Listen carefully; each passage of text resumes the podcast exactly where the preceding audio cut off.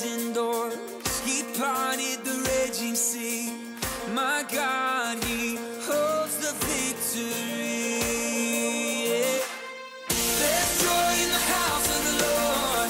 There's joy in the house of the Lord today. And we won't be quiet. We shout out Your praise. There's joy in the house of the Lord.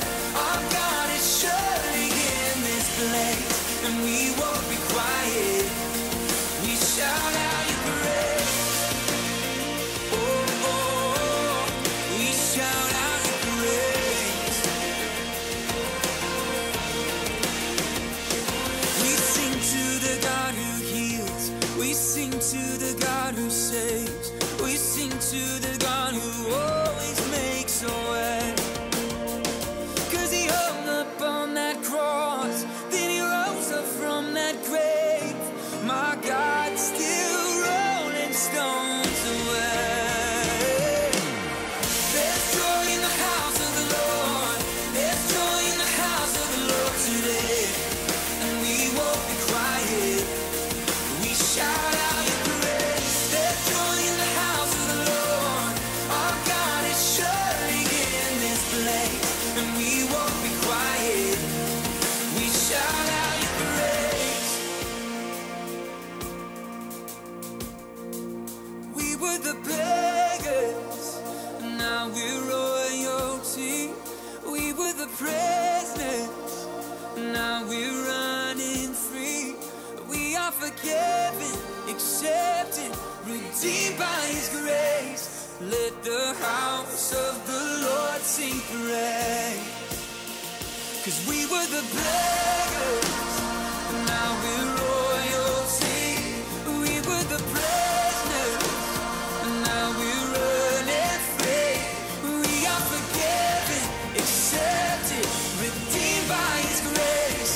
Let the house of the Lord sing praise. There's joy in the house. There is joy in this house. There's joy in the house of the Lord today. And we won't be quiet. We're gonna shout out Your praise. There's joy in the house. There is joy. There is joy. Surely in this place. And we won't be quiet. We're gonna shout out Your praise. There's joy in the house of the Lord. There's joy in the house of the Lord today. And we won't be quiet. We're gonna shout out Your praise. There's joy in the house. There is joy. There is joy. Surely in this place. And we won't be quiet. Shout out Your praise. We shout out Your praise. There is joy in this house. There is joy in this house today. We shout out Your praise. We shout out Your praise.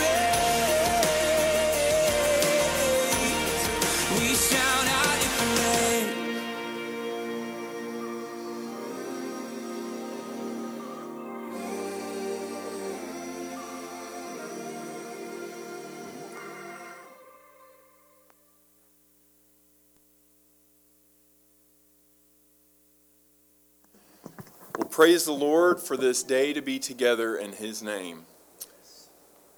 We're going to be reading out of John's Gospel, chapter sixteen. So if you have the church's Bible in front of you, it'll be on page twelve forty-five.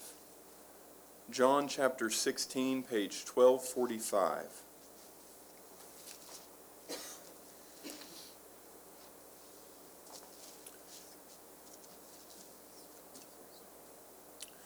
Well, we are stronger today than we have been. Um, I am so grateful to see each and every one of you. Um, April is not with us. She has a few sick kiddos at home. Uh, we have many who are not here who are traveling. Uh, Bill, the Placencias, and, um, and many others who are not here. But I'm so glad for each of you that are here. So we're going to read just one verse today. Uh, chapter sixteen, Jesus Uh, if your Bible has red letters in it, it's mostly red letters because Jesus is talking to His disciples. This is just after the last Passover meal and just before He would be crucified. So He's sharing a lot of things with His disciples that are very important. In verse thirty-three, read with me. Jesus says, "These things I have spoken to you, that in me you may have peace. In the world you will have tribulation, but be of good cheer. I have overcome the world." This seems like such a simple verse that is quoted often. There's three words in here that are very important, I think. It says that that that there excuse me, there are three words. The first is peace, the second is tribulation, and the third is overcome. It says that you may have peace. Jesus offers each of us peace, but it's not a promise. I think that we imagine that Scripture promises us peace. So when When tribulation comes, we're frightened and we're concerned, and uh, and we don't trust in the Lord because we assume that peace has been promised us. But read that first part with me. Jesus says, "These things I have spoken to you, that in me you may have peace." This is an invitation. Jesus is inviting us today to receive his peace. The next thing it says is that in this world you will have tribulation. Now that is the promise that Jesus makes in this verse, that, that there is a fact that we will have trouble, that we will have peril, that we will have difficulty. Finally, Jesus says, "Be of good cheer. He has overcome this world already." This action has taken place and is taking place. Jesus has overcome this world that we are living in. He has overcome all of the trouble and all of the tribulation and all of the peril. So because of that fact, we can be of good cheer. This week, this month, this year, this decade has brought all the tribulation I think we are prepared to tackle on our own. And so I think Jesus invites us today and says, "When will it be enough for you to receive my peace, for you to trust that I have overcome this world?" I pray that we would join him today. Lord God Almighty, these words are so powerful. This is the good news. The good news that you have overcome this world and that you have offered us salvation, that you have offered us peace. And I pray that we would receive it today. I pray that as we sing these songs, Lord, that we would give you great praise for who you are. I pray that as we hear your word this morning, that we would receive it, that we would hear you calling to us, and that we would come into your arms. In the name of Jesus, I pray. Amen.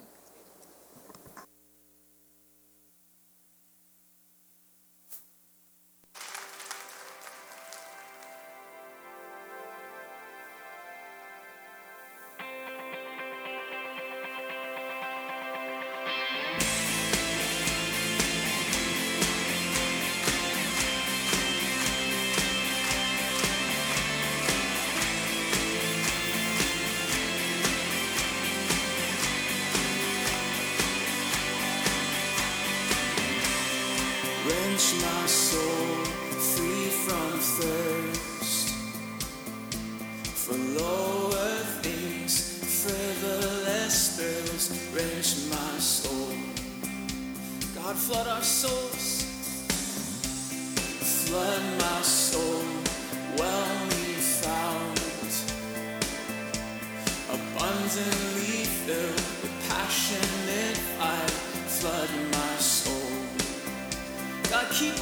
you.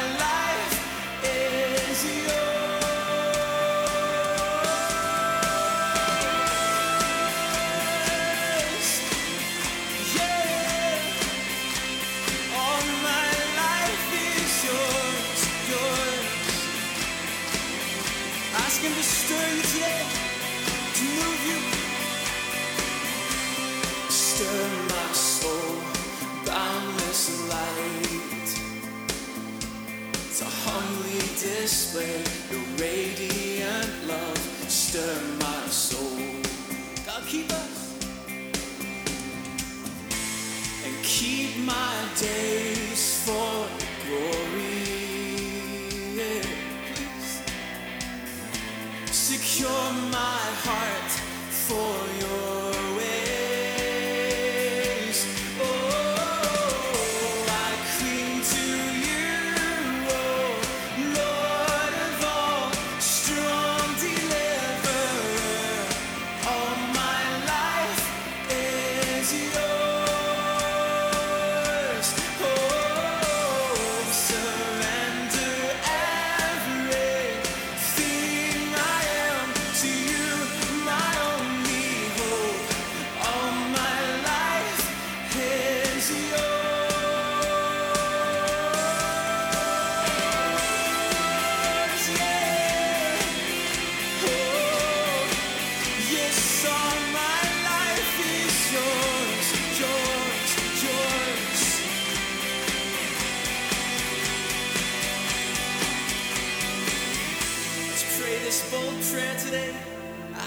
set our gaze on his kingdom.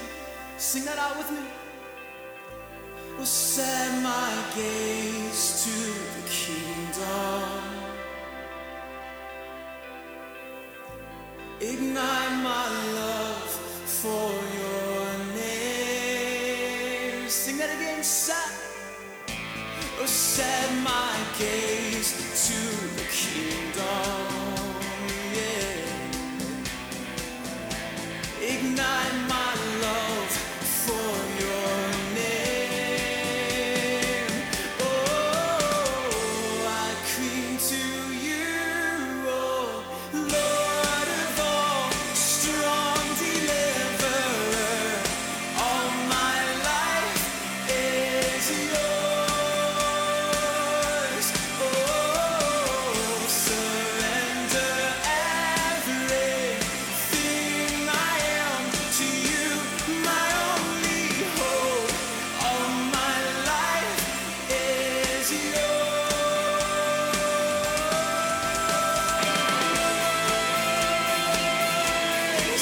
all my life is yours, yours, yours, yours. Thank you for that, amen.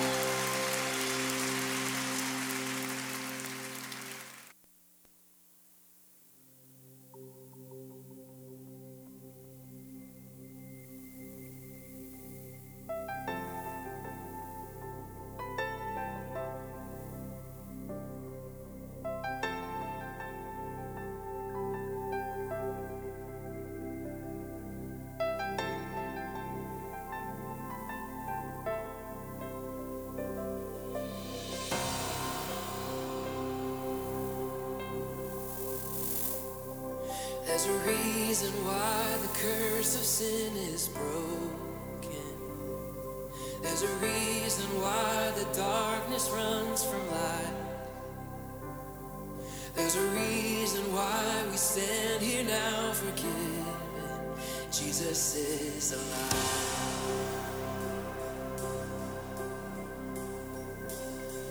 There's a reason why we are not overtaken. There's a reason why we sing on through the night. There's a reason why our hope remains eternal. Jesus is alive.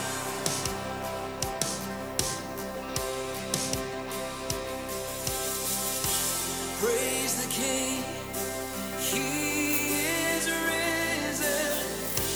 Praise the King, He's alive.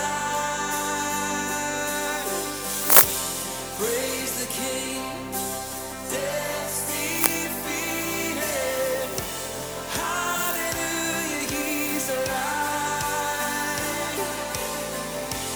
Hallelujah, He's alive. There's a reason why our hearts can be courageous. There's a reason why the dead are made alive. There's a reason why we share His rest.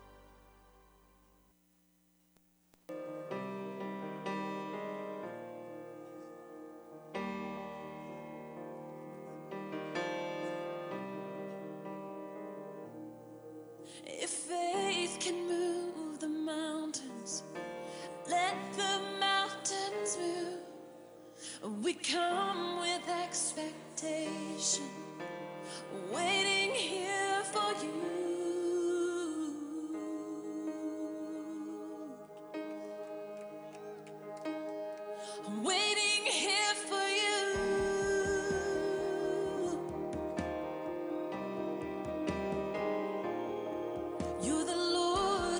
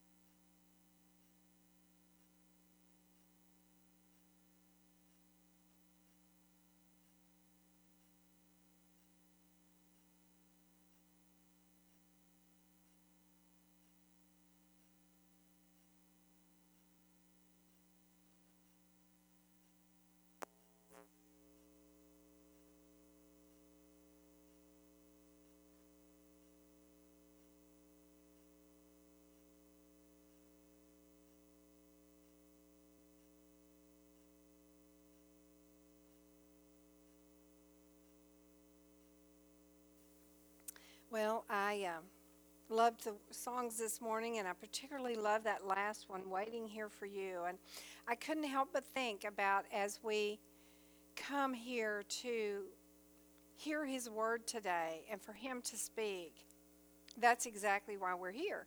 We're waiting on him to speak.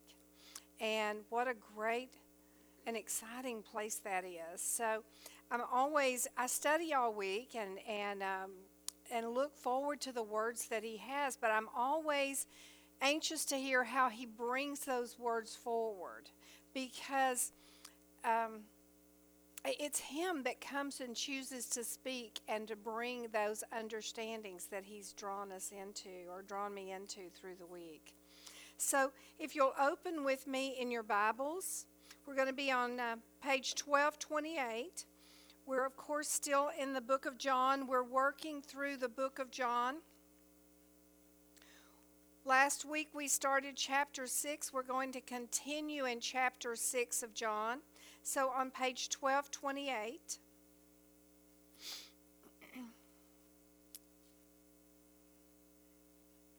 While you're turning in your Bibles, let me just refresh us a little bit. We remember that last week Jesus found himself talking to a multitude of people. About five thousand men were counted, so there's no telling how many people estimate ten, twelve, fifteen thousand people with um, wives and children that might have been there. And he has three loaves. Well, my goodness, that, I don't know, Lord, that didn't come from you. He has five loaves of fish. Well, my goodness, Lord, would you correct every word and bring things under your authority in Jesus' name. He had five loaves of bread, and he had two fish. And as we studied last week, those important numbers help us to understand what he is saying to the multitude.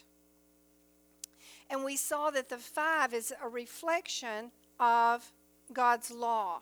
The first five books of the Bible, Genesis, Exodus, Leviticus, Numbers, and Deuteronomy. It's referred to as the law, or even as the Torah. And I love that understanding, because as we look at this today, we're going to come back to that understanding. Torah actually means instruction for life.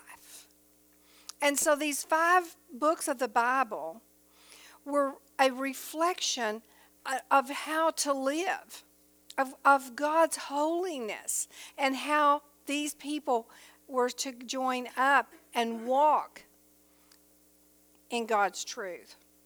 Then the two fish represented the Psalms and the prophets, of which all speak of Jesus.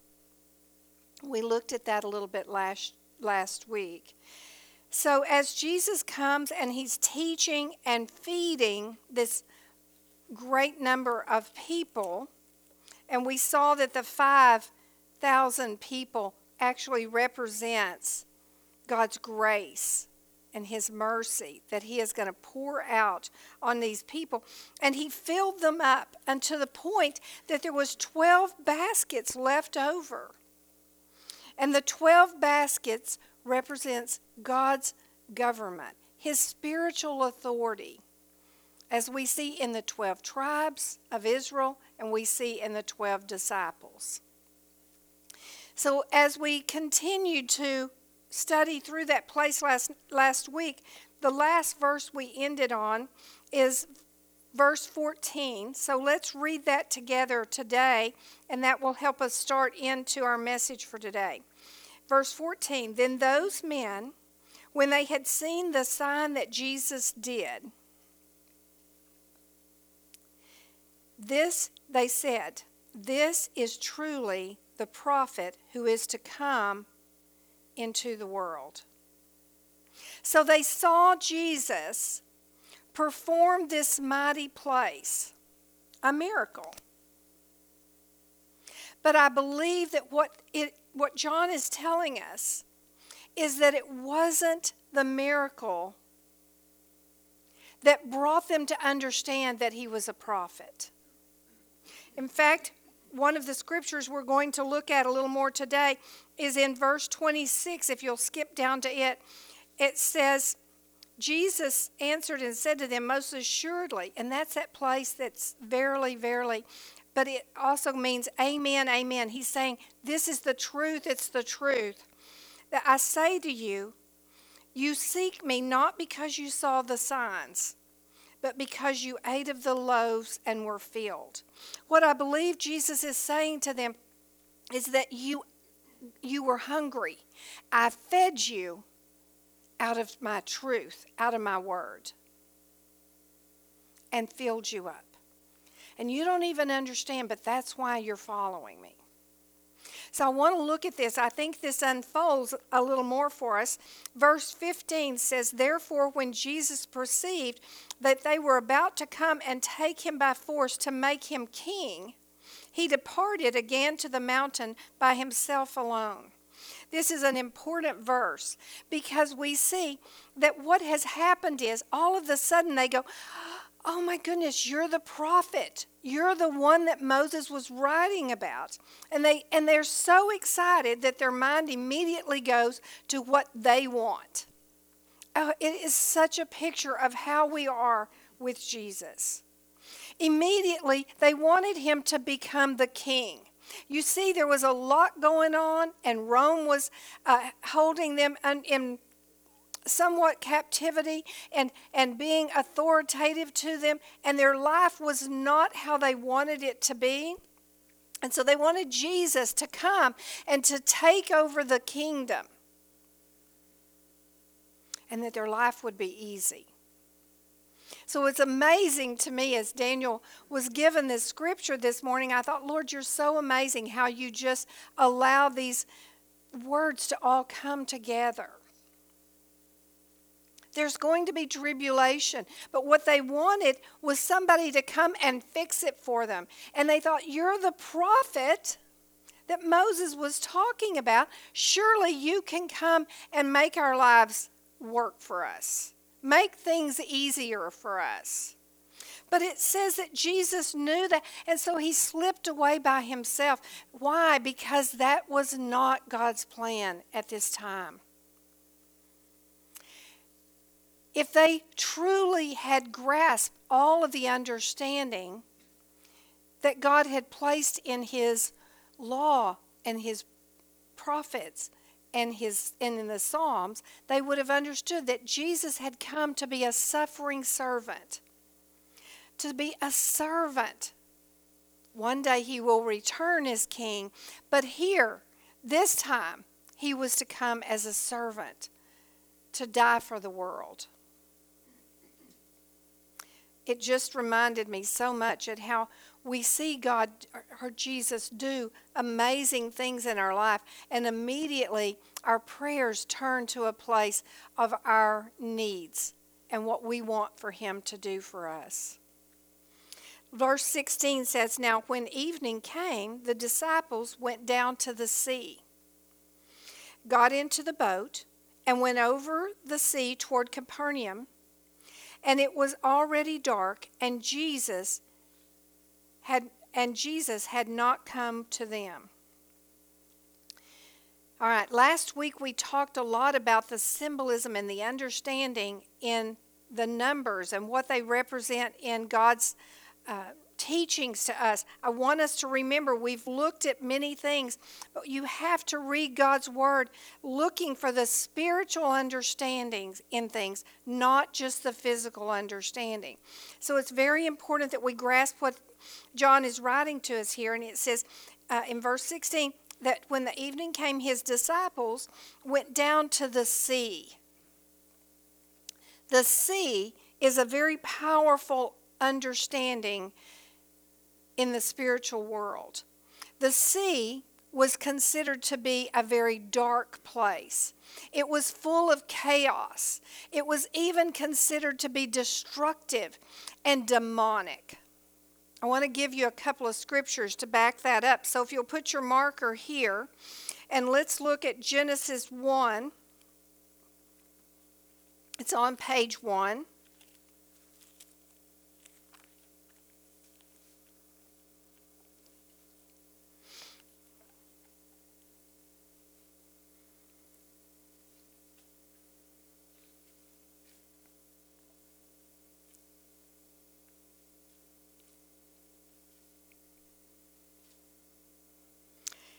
Genesis one, page one. We're going to start in verse one. It says, in the beginning, God created the heavens and the earth. Verse two says, the earth was without form, and void and darkness was on the face of the deep, and the Spirit of God was hovering over the face of the waters. The deep, this is the waters. This is the water. And what does it tell us about that? It says it was without form. That word without form actually is chaos. So you can understand what is being said here. It was out without being formed together. It was just chaos. But then it goes on and says, and it was void. It was totally empty. And darkness was on the face of the deep. Destruction, evil, sinfulness, demonic. This is the picture that they are helping us to understand, that when they went down to the sea, this is how it was. Let me give you a couple of more scriptures. Uh, let's look at Revelation twenty-one. It's on page fourteen twenty-four.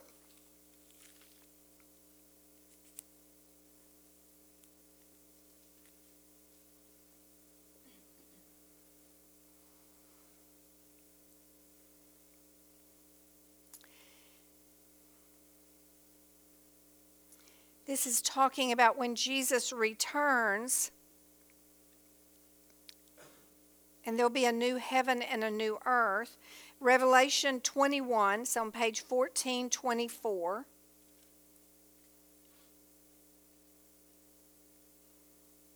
says, now I saw a new heaven and a new earth, for the first heaven and the first earth had passed away. Also, there is no more sea. No more sea. Why would that be important? Because it is a picture of this understanding of the darkness, the chaos, the emptiness, empty without God's presence.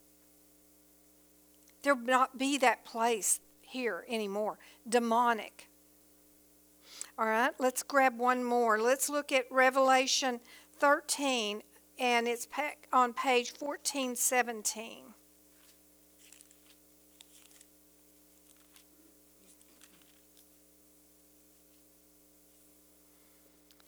Revelation thirteen, page fourteen seventeen, verse one says, then I stood on the sand of the sea, and I saw a beast rising out of the sea, having seven heads and ten horns, and on his horns ten crowns, and on his head a blasphemous name. So the demonic is rising up out of the sea. It helps us to understand. Now, if we go back to John, with this understanding, as the disciples are going down to get into the boat, this is what they're, they're aware of, their understanding of the sea is. And then it says, they got into the boat. That's another wonderful understanding. So boat, really, to the early Christians, symbolized even the church. But I'm going to say it symbolizes God's people. But it even has greater understanding than that. It means journey. It means safety. It means refuge. It means protection. And it means security from the chaos. We might be familiar with the boat Noah built, the ark that Noah built. And he was in this great flood that brought destruction and death and chaos. But the boat was his security and his protection. And it's a picture to help us understand when we're looking at the word boat, that God is trying to tell us there's something here about his protection, about his provision, about his security in the chaos of our lives.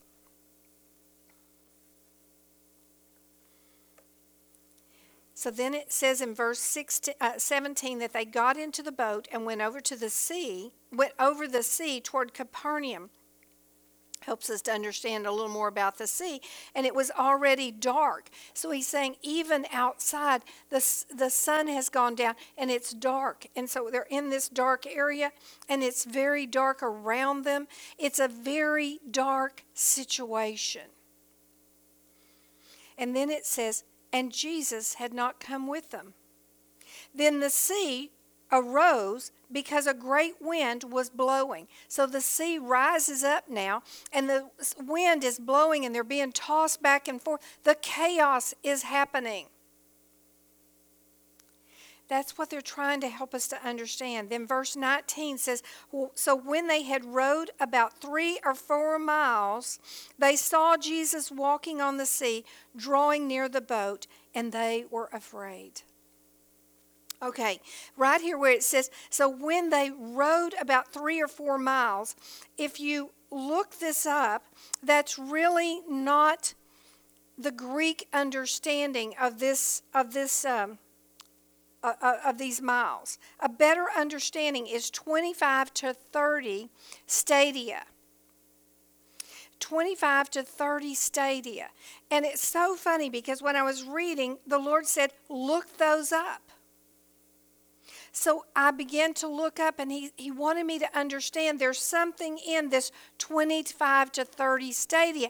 The real Greek writings did not have three to four miles. So in order for us to understand what he's saying here, we have to look at the thirty, twenty-five to thirty.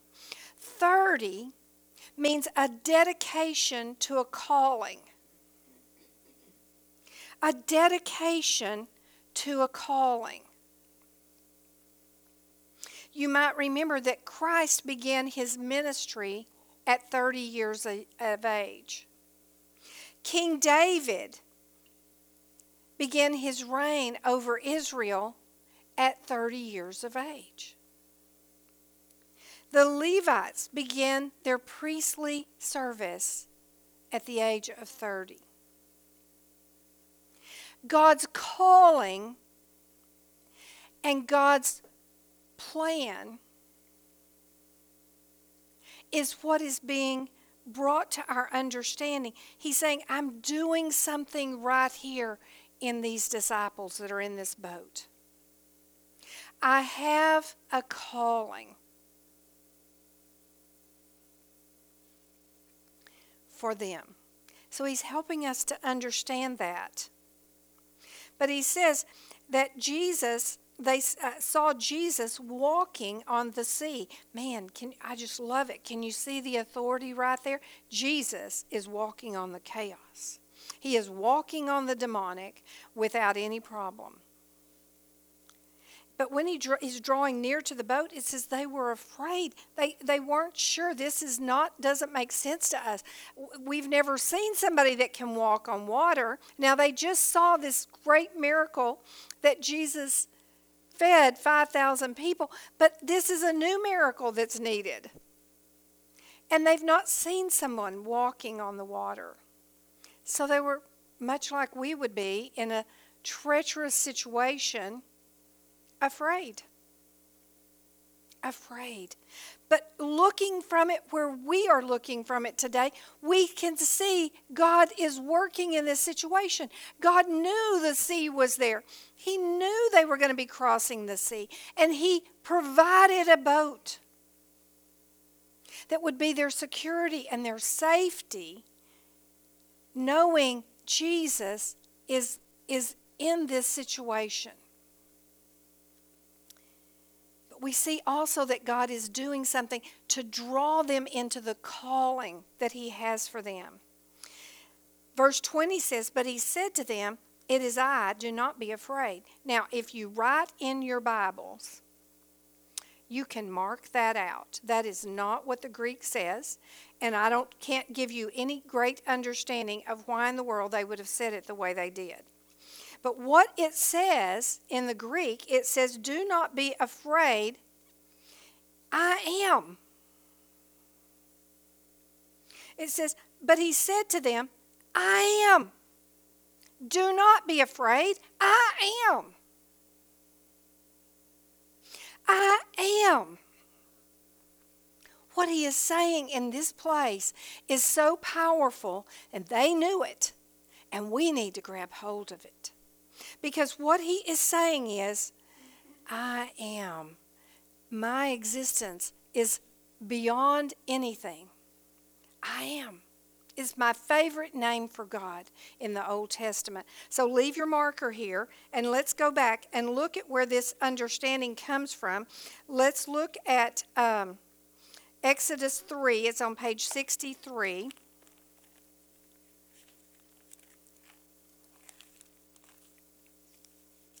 Page sixty-three.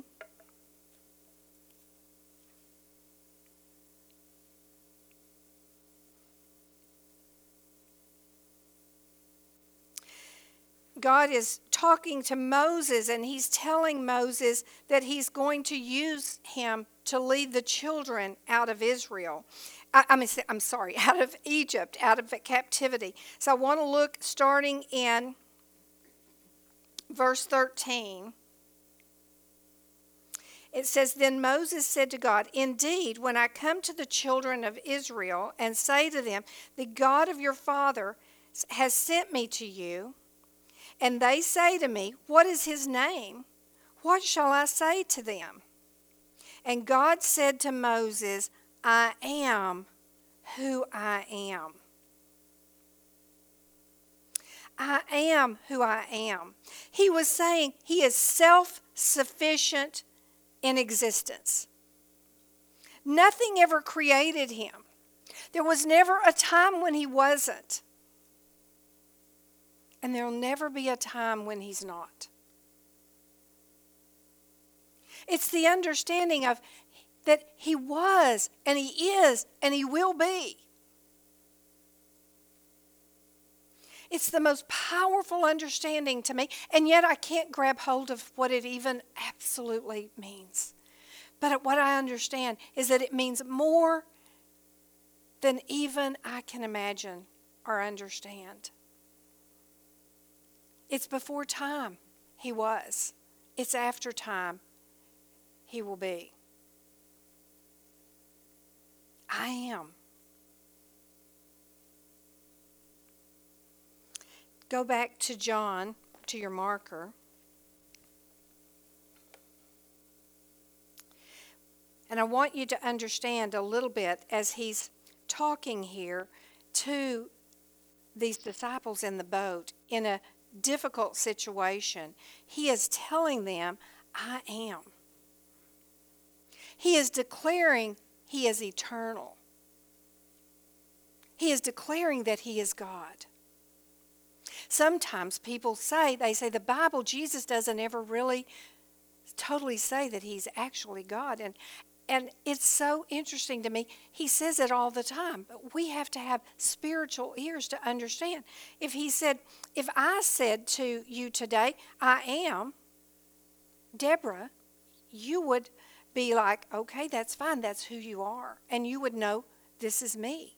But when he states, I am, they know exactly what he's saying. He's saying, I am God. I am the God of Abraham and Isaac and Jacob. I am before existence, and I am after anything will ever be. When everything else is gone, I am. And before anything was, I am. I am. He is saying to them, I am the covenant God who has been with your people all these times. I am. They knew this story. They knew how the how Moses had come and led them on the authority of God out of captivity of Egypt. And they knew that the one who had sent him was I am. It's a powerful place. But I thought about, as we find ourselves in struggles, and we find ourselves in trials, the very scripture that God gave Daniel today says, but you can have peace in that trial. And the reason is, is because I am is with you. If you are his child, if you are his follower, if there is a calling on your life to walk with him. You see, this calling is not that somebody has to be a King David. His calling is not that someone has to be in the Levitical priesthood. The calling is to each and every one of us that will truly come and receive, I am Jesus.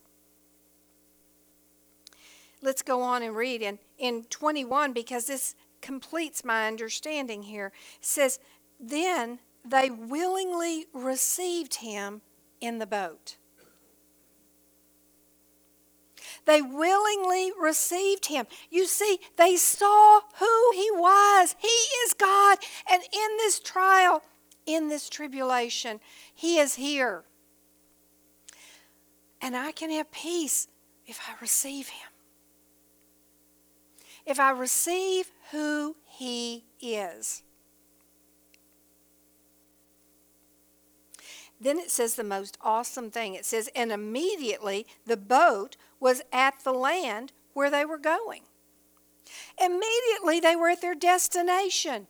Immediately God caused another miracle to happen right here for their, their very scene. Jesus is there and walking with them. They receive him into the boat, and immediately they don't have to row anymore. They're just immediately where they're supposed to be.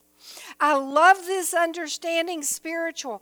You see, if you've ever been in a situation where it is desperate, it's a trial, it's not going like it should, and you need Jesus to help you, and you cry out to him to help you, and you see he is with you, and you grab hold of who he is, immediately you're out of the desperation. Immediately you're out of the darkness. Immediately you can be with him in his destination for you.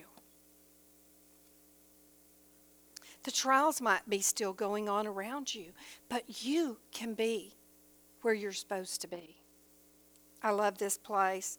It says, on the following day, when the people were standing on the other side of the sea, saw that there was no other boat there except the one which the disciples had entered, and that Jesus had not entered the boat with his disciples, but his disciples had gone away alone. However, other boats came from Tiberias, near the place where they ate bread after the Lord had given thanks. When the people therefore saw that Jesus was not there, nor his disciples, they also got into boats and came to Capernaum, seeking Jesus. And when they found him on the other side of the sea, they said to him, Rabbi, when did you come here? So, people are standing around on the side, and they go, listen, we saw the disciples get in that boat, and we saw them leave, and Jesus didn't get in that boat, but now Jesus is already here. And they're going, how did you do that? Who are you? Now, these are the same people that have figured out that he's a prophet. But they're still trying to put all the pieces together. And I love how Jesus answered this place. And he said, to, he answered them and said, most assuredly, I say to you, you seek me not because you saw the signs, but because you ate the loaves and were filled. I think this is so powerful. If we really understand what the spiritual significance of this is, he's saying, listen, the signs are great, and they do lead you towards who I am. But what is going to sustain you and what is going to fill you up is my word, my truth, the law, the Torah, the Psalms, the prophets. My word is what's going to fill you up. he goes on and he says in verse twenty-seven, he begins to, to talk to them a little more. And he says, do not labor for the food which perishes, perishes, but for the food which endures to everlasting life, which the Son of Man will give you, because God the Father has set his seal on him. So he says to these people, he says, listen, do not work, do not labor, do not work for the food which perishes. But he says for the food that's everlasting, that has everlasting life in it. So he's taking this understanding of, of the Of, of the truth, and he's enlarging it. He's saying, do you not see?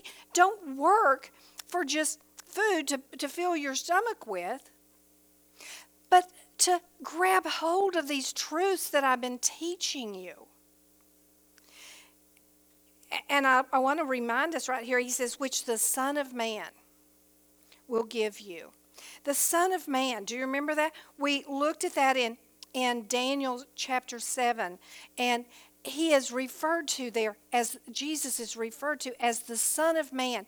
And what it was is a vision that Daniel saw, and he saw a man, human, is what Daniel is saying. He's saying uh, he's human. Oh, let's look at that. I love that. Let me find that for you. Um, Daniel chapter seven. Let's look on page ten thirty-one. Uh, no, ten, thir- ten twenty-nine. ten twenty-nine. Because the reason I want you to understand this is throughout the gospel, Jesus is referred to over and over again as the Son of Man. Most of the time that he's referred to as the Son of Man, he is referring to himself as the Son of Man. So that's really something we want to understand. Why is he doing this? And so what he is saying, and looking at verse thirteen and chapter seven, he says, I was watching in the night, I, I was watching in the night visions, and behold, one like the Son of Man, coming with the clouds of heaven.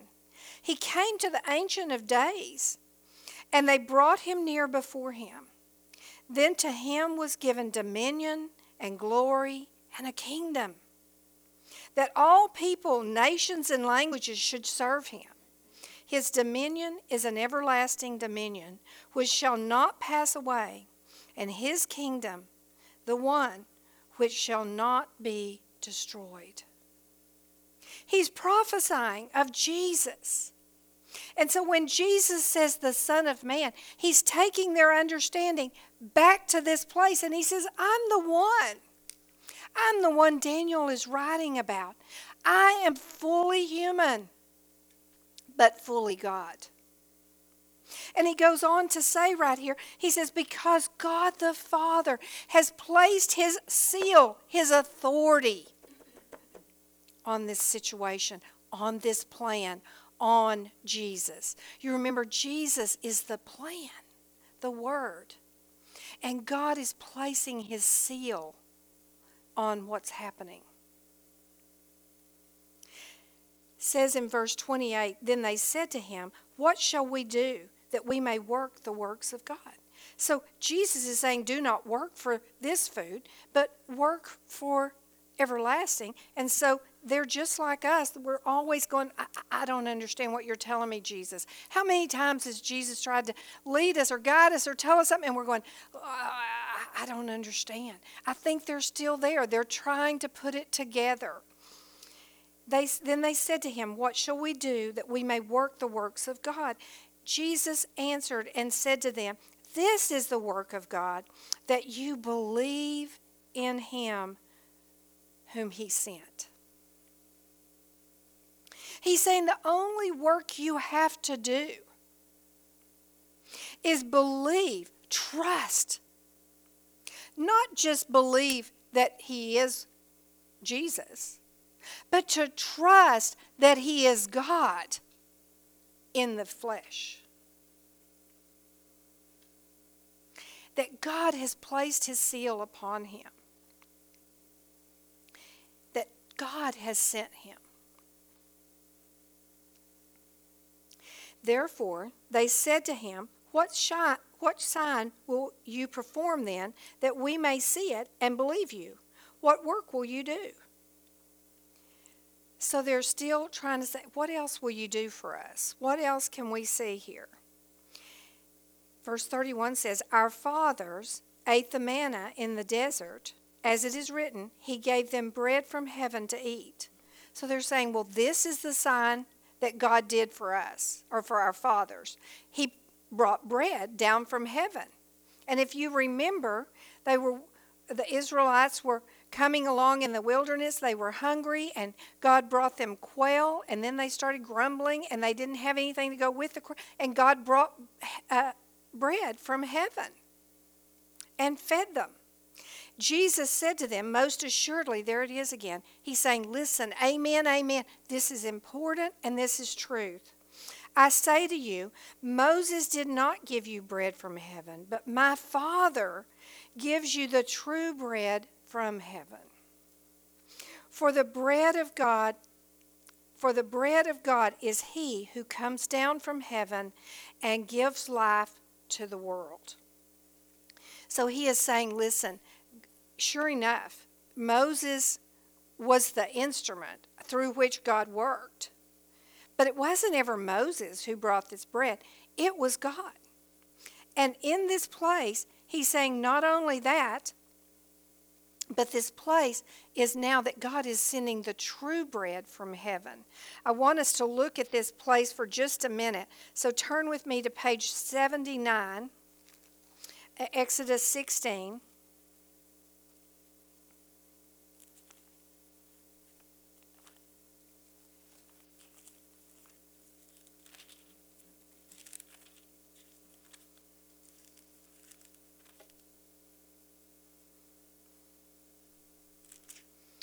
Exodus sixteen, verse four.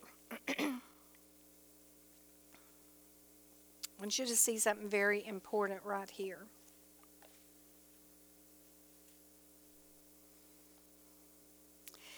Then the Lord spoke to Moses, Behold, I will rain bread from heaven for you, and the people shall go out and gather a certain quota every day, that I may test them whether they will walk in my law or not.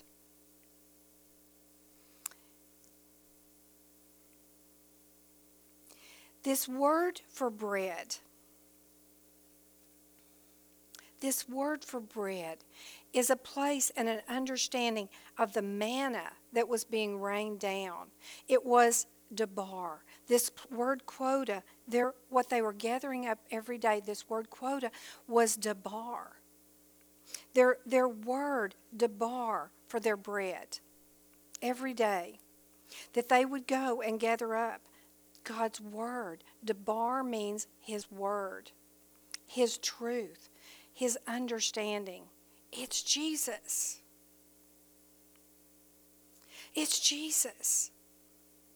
And, and, and every day it says that I may test them. So they're going to gather up the bread, their, this debar every day of God's word, for a reason. It says that, the, that God will test them, that they will walk in his law, whether they will walk in his ways or not. And if you look across, it says in verse sixteen, it says, This is the thing which the Lord has commanded. Let every man gather it according to his own need, one omer for each person, according to the number of persons. Let every man take for those who are in his tent. So he's saying, everybody in your household, you've got to have some of the word of God for them, to feed them. It's interesting to me, if you look down at verse twenty, it says, Notwithstanding, they did not heed Moses. So there were some people that did not listen to Moses, but some of them left part of it until morning, and it, and it bred worms and stank. So they didn't do it as Moses said, and it had worms in it, and it smelled bad. bread. God's main support, life supporting, being able to feed us when we're hungry.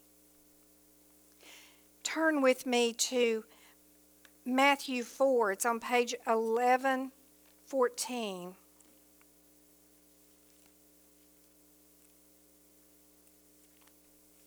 Matthew four, eleven fourteen. Jesus is in the wilderness. And let's actually turn back a page to eleven thirteen. And in verse three, it says, "Now when the tempter, Satan, came to Jesus, he said, 'If you are the Son of God, command that these stones become bread.'" You see, Jesus has been there for forty days. He's hungry. He's hungry. And Satan says, "Listen, turn these stones into bread if you are the Son of God." But Jesus answered him and said in verse four, "It is written, 'Man shall not live by bread alone, but every word that proceeds from the mouth of God.'" So he's helping us to understand that again. There's, you're not going to live by the physical bread alone. You're going to need the very word of God. You've got to have the very word of God. I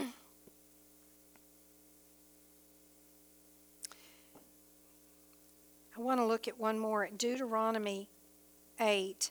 It's on page two eleven.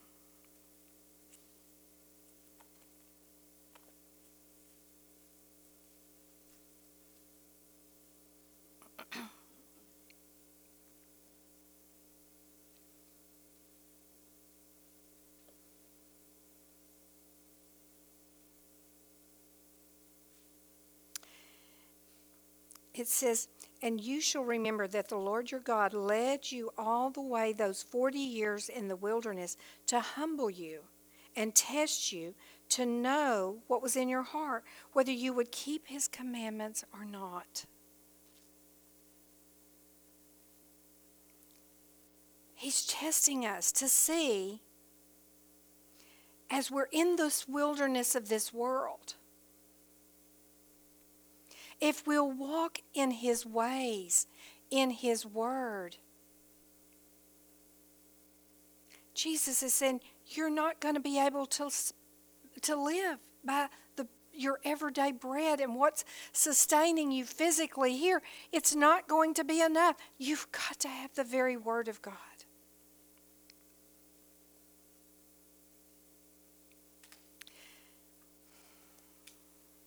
Let's go back and read in, um, in John, where you have your marker.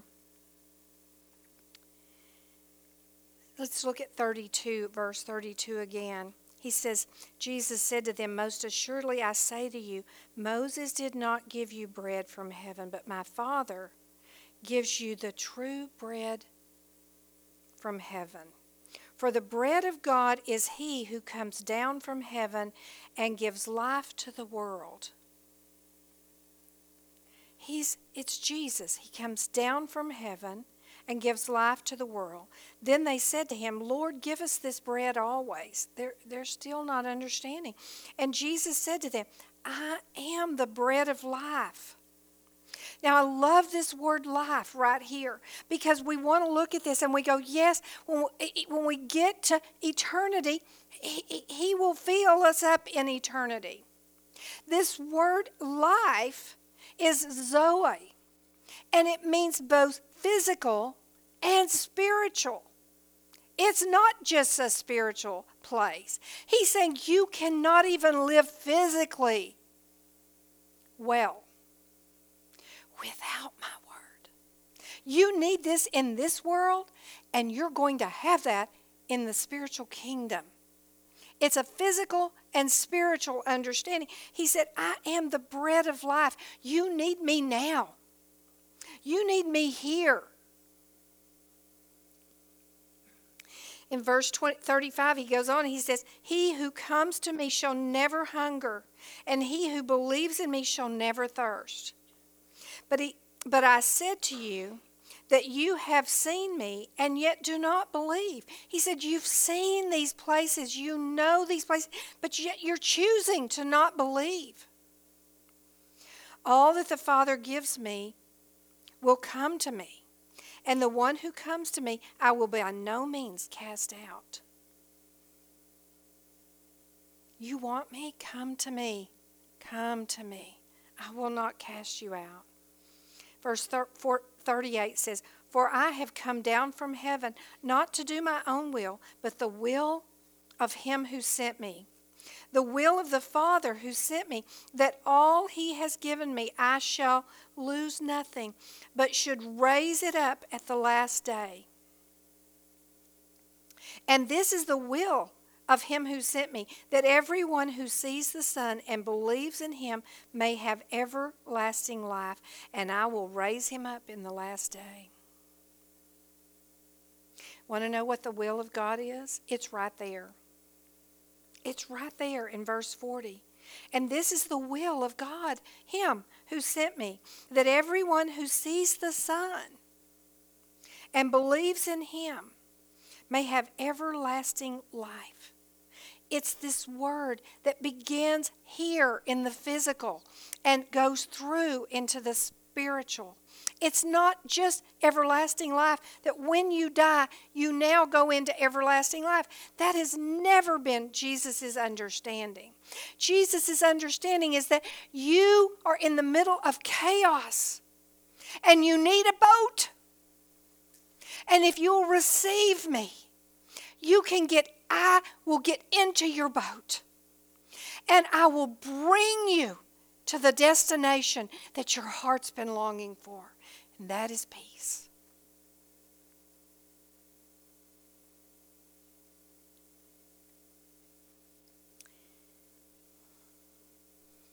And then he says, "And I'll raise him up in the last days." It won't be just this world, but he will raise you up for eternal life.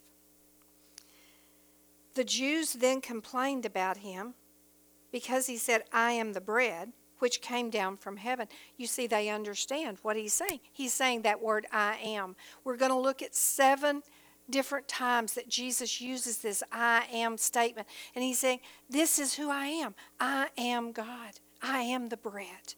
I am the word.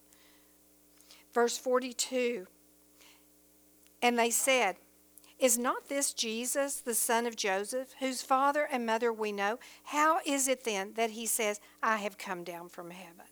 They're saying, listen, I, we're not necessarily buying this. We know better than this. Oh my goodness, I hear people today. They go, well, this Jesus, you know, he's probably a pretty good guy, but, you know, we don't really buy into all this. That's right where they are. Now, at one point in time, they said he's the prophet. So what happened between a few scriptures ago when they said, this is the prophet, and they go all the way over here to see him again? What happened? That they're now going, mm, I'll tell you what happens. As we start testing ourselves in a place to go, do I really believe that? Is that really true? Ah, do I really want to buy into this Jesus thing? And before we know it, the enemy has placed so much doubt in our hearts that we can't see the truth anymore.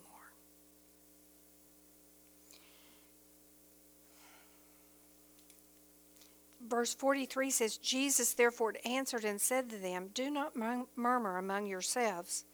No one can come to me unless the Father who sent him draws him, and I will raise him up at the last day.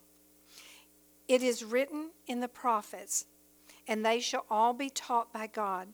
Therefore everyone who has heard and learned from the Father comes to me." This is a challenging understanding that gets twisted. A lot of times, a lot of people teach that God predestines who are going to be called. That is not what the rest of the Bible says. Jesus died for the whole world. So how do we balance this out? What do we do here? Let's look at this again. No one can come to me unless the Father who sent me draws him, and I will raise him up at the last day. It is written in the prophets, and they shall all be taught by God. Therefore, everyone who has heard and learned from the Father comes to me. You see, I believe God is teaching each and every one of us. He was teaching them when he fed them. He was teaching them, and they saw, but they did not choose to learn. They did not choose to retain this place, to hold on to it. They allowed their thoughts to join up with the enemy that says, are you sure? God draws each and every one. But the second part means that you have to choose to learn. It says, everyone who has heard, yeah, God brings the opportunity to hear. But then the next place says, and learned. He chose to receive is what I want to tell you. It's this place that we saw over here in the boat. We learn something. We hear. Now are you going to receive it and bring Jesus into your boat? Verse forty-six says, not that anyone has seen the Father except he who is from God. He has seen the Father. Most assuredly, I say to you, he who believes in me has everlasting life. I am the bread of life. Your father ate the manna in the wilderness, and they're dead. He said that was a, a, a sign a, a leading to who I am. But it wasn't the fullness. It was just a sign leading you to be able to receive. They all died. Verse fifty-one says, I am the living bread which came down from heaven. If anyone eats this bread, he will live forever. And the bread for which I give is my flesh, which I shall give for the life of the world. You see, he gives himself freely to the world. Now, in this place, he says, um, I am the living bread. You know, he is, he is the living bread that's come down from heaven. And if anyone eats this bread, he will live forever. And the bread which I will give him is my flesh. He's referring to the time when he's going to be crucified, when he's going to be beaten, when his body is going to be given for your sin, for what you deserved, what I deserved.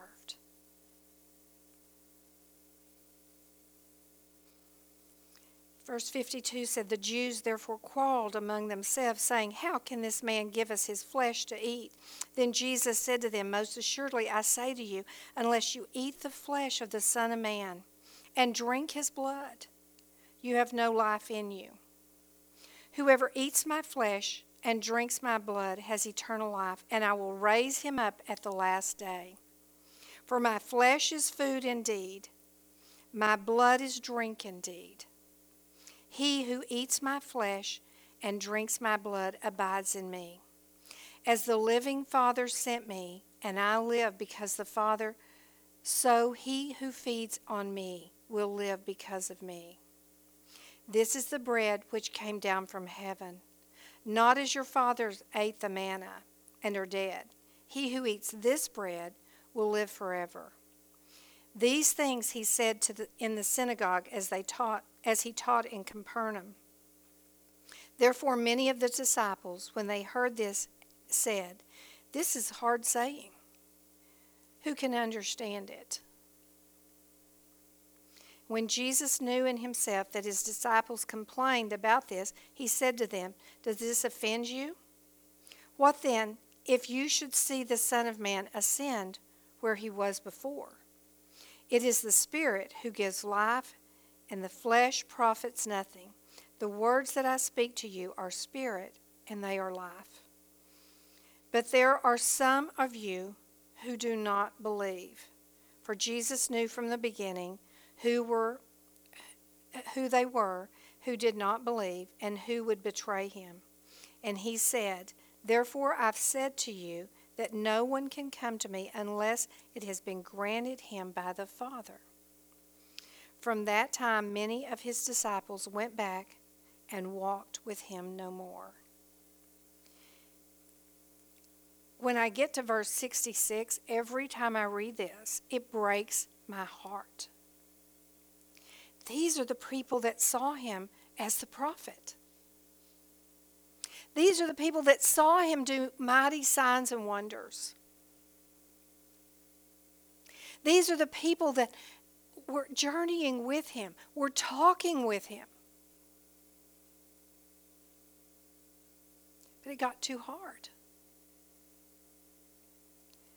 Because Jesus began to say, say, you've got to eat all of me. You've got to eat my flesh and drink my blood. You've got to consume all of who I am. Every part of me, not just the things you like about me. Not just the things you want me to do for you. Not just when you are in a desperate situation and you cry out and pray to me to fix something in your life. That is not what's going to be able to happen. You're going to have to have all of me, Jesus is saying. You're going to have to have every part of me. The things that are difficult, the things that are hard.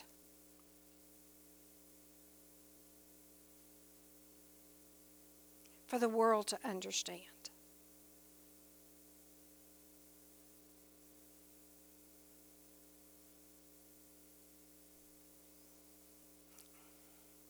It says from that time, when it got hard, when they didn't like what he was saying,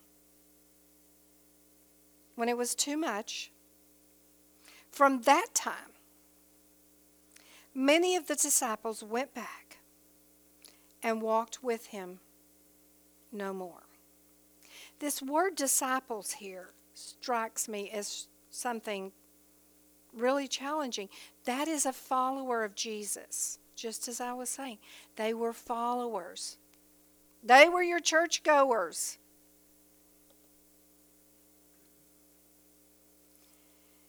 But it got too much. And they left. And they followed him no more.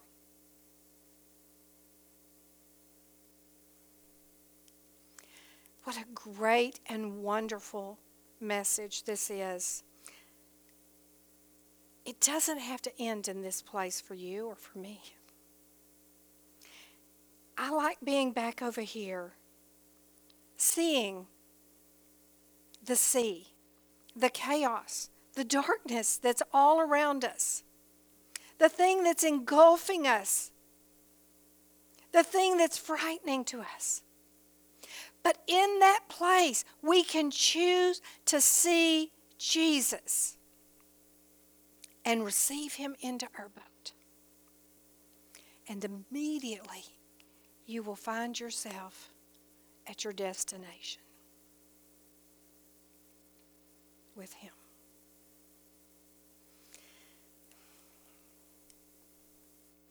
I pray that this would be a place that each one of us would look at our lives and see exactly where we are. Are we truly eating of the bread, of who he is, of his word? Are we following in his ways? Are we following his commandments? Are, Jesus is testing us to see where we really are. Are we the people that are going to turn away? Are we the people that received him in our boat? If you're struggling today in this world of chaos and you are looking to receive Jesus in your boat, I pray that you would find one of our elders and you would they pray with them. They would pray with you that you might could receive Jesus. Stand with me, please.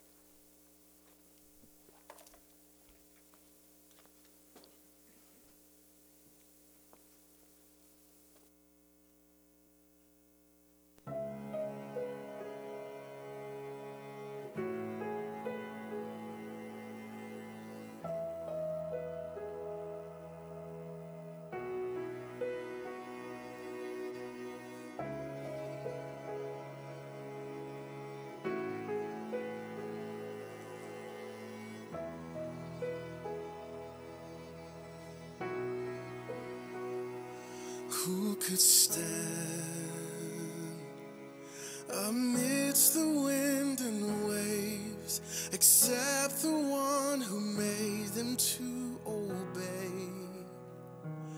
Who could sing in the midst of suffering? But those he has redeemed and called by name. If I stand and see it through, if I stay the course and make it home, if my heart is overwhelmed with peace in the storm, it's all, it's all because of Christ.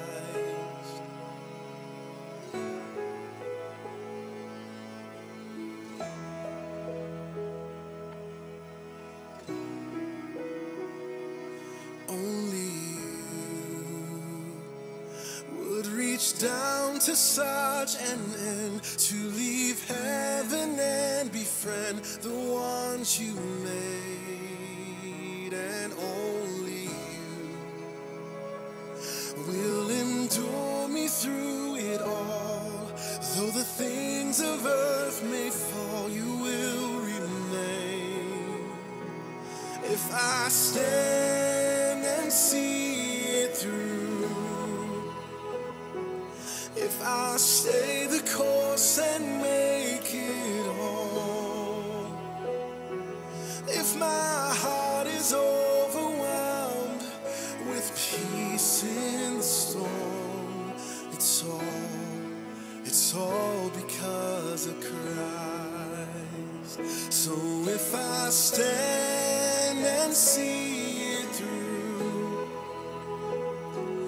if I stay the course and make it whole, if my heart is overwhelmed with peace in the storm, it's all, it's all because of Christ. Yes, it's all, it's all because of Christ.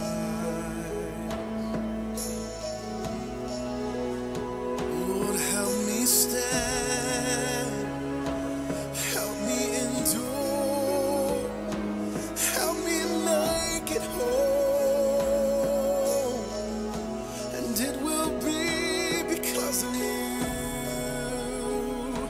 only you, Lord. Because of Christ I'm not forsaken.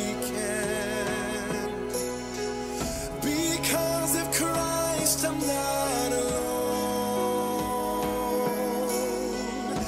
Because of Christ I have a confidence and hope.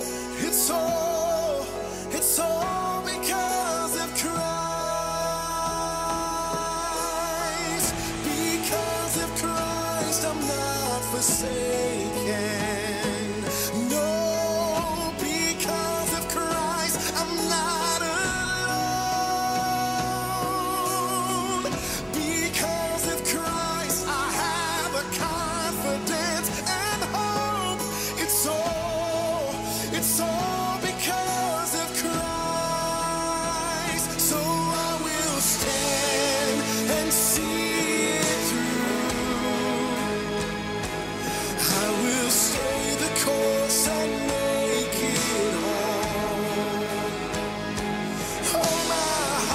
So